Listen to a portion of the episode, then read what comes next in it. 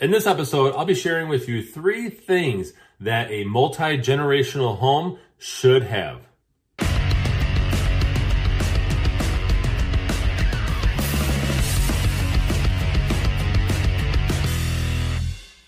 Welcome everyone to this episode of the Ask Jason Gelios Show. I'm Jason Gelios, Michigan Realtor, and I appreciate you tuning in to this episode. We're going to be sharing, or, or I'm going to be sharing with you three things that multi-generational homes need to have. And these are, um, I feel, are the top three things, especially based on my research. So th- this is actually a great question too, because multi-generational homes are becoming more and more common. And we're going to be seeing more of these as, uh, well, one, expenses uh, seem to be going up and up and up. Everything is getting more expensive. Uh, and you have adult kids moving back home. You have grandparents moving in with um, parents, I'm sorry, their children and being taken care of in a home. Uh, so first off, I want to share with you what a multi-generational house is. And that's, um, it's defined, a multi-generational household is defined as members of three or more generations living under one roof.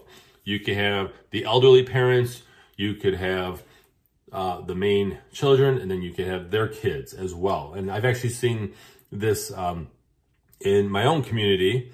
Um, and so I want to share with you a couple of statistics that I feel are interesting. This one's courtesy of the National Association of Realtors. They state that a fourth of Americans live are, are living in multi-generational households, but current housing stock needs to adapt to the population's changing needs.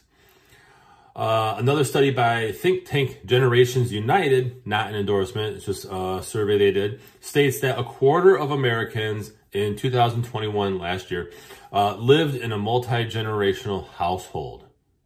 Now, that's pretty interesting, right? And th- these numbers are only going to grow more and more as the years go by. So, the first thing that a multi-generational home should have is accessibility. And what I mean by that is it should be accessible for the elderly parents in the home as well as, well, even children. Um, is it safe for the children? Are they very young? Um, you know, are, are they going to be able to move around the home so that the whole family, all generations can function well? Uh, you know, is it a good sized home where they're not crowded? Uh, just let's go back to the elderly parents, right? Um, is there handicap accessibility or safety bars or things that need to be, and not even so much handicap, but just is there great access accessibility for the elderly parents in the home to be safe?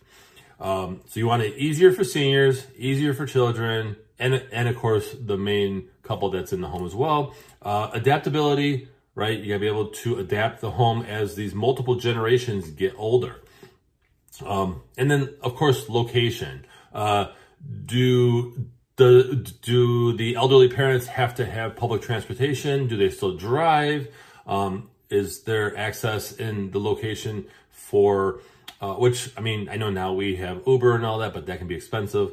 Uh, but just does the location play a a good part, and does it make sense for all the generations in the home? Even children, are there sidewalks? Are they able to go out and play and be safe? It's all about safety in this one.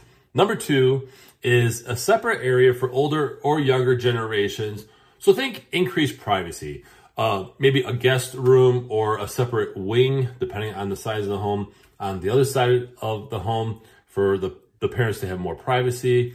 Um, something like a community courtyard where they can go outside. Uh, I, I know that in my area, uh, of Southeast Michigan, more and more subdivisions are actually coming up with um, community courtyards where they have a community pool, they have a community play area, uh, just an area for gathering.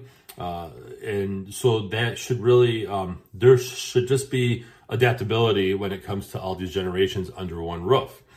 Uh, and then number three is affordability. So these, these types of homes have to be affordable. Um, there could be incentives that are offered by by new home builders to build more of these homes, which new home builders should be focusing on this type of home because it's becoming more and more commonplace. And so you're going to probably see incentives come about. Um, I would I would imagine from new home builders um, to say, hey, we'll build a multi generational home that uh, plays to all your needs. Um, and you know we'll we'll make it easier uh, for all three generations okay three or four generations quite honestly and of course you have to have in the area you have to have affordable childcare uh, senior services things like that just make things affordable don't make it astronomical um, most of the time the elderly parents are on a fixed income or some some type of like social security income or a pension right there there were actually pensions back in the day uh, we know that those are basically gone for the most part. Um, so you want to make these services in the community affordable. Um, I, don't know if I mentioned childcare, but you know, just all these things to make it easier for the family, the multi generations that are in this home. So this is this is a, a, very interesting question that I had last week, and I wanted to share with you. Uh, again, multi generational homes uh, are the the demand for them is increasing. Uh, hopefully, we see more and more of these homes built. I think it's a great idea uh, to bring family together and to help them out. Um, if not, there's always assisted living um, for many, but that can be quite expensive, and so that's why many people, many families, are deciding to to take in their parents um, under one roof. As long as the home is, you know, accessible to all generations, it's adaptable throughout the years. You can change things up and it's affordable. So I hope you guys found value in this episode. Be sure to follow me on social media. Those links are in the description below and visit my website. It's allabouttherealestate.com. You fill out that pop-up form to receive a brand new episode in your email once a week. Otherwise, I'm Jason Gelios, Michigan Realtor, and have a great day.